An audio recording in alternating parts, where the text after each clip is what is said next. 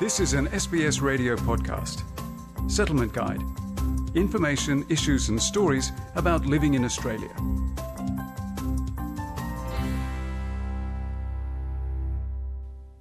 In Australia, from shopping to organising accommodation and getting paid, not much gets done in cash anymore.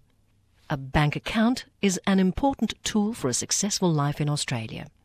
Former banker James Joachim says that having a bank account makes life so much more convenient for anybody who settles in Australia.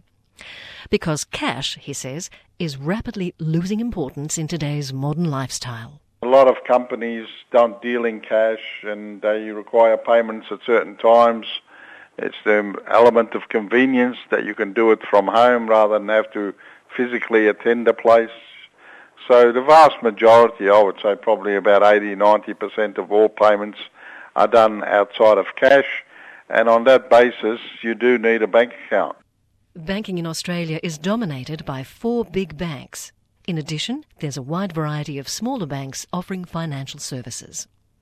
They all know how to deal with customers who don't have a perfect command of English, says business consultant Mariangela Stagniti, who has 30 years of banking experience dealing with new migrants. You'll find a refugee from Africa can go into any bank. If they cannot understand English, we either get a NAATI translator or someone within that bank that can speak your language.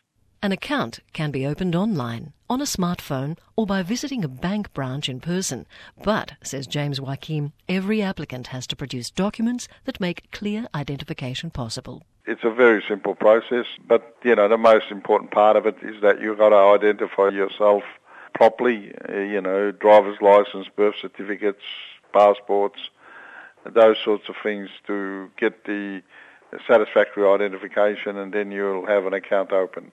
And these are some of the documents that need to be produced to pass the 100 point system for opening a bank account birth certificate, passport, citizenship certificate equal 70 points. Driver's license either full, probationary, or learner worth 40 points. Any card on which your name appears, like Medicare, library or union cards, or documents on which your name and address appear, such as car registration, utility bill, rental receipts, you get 25 points. Bank failures and bailouts of some overseas banks are making some new arrivals reluctant to trust Australia's financial institutions. But Mariangela Stagniti says this fear is misplaced.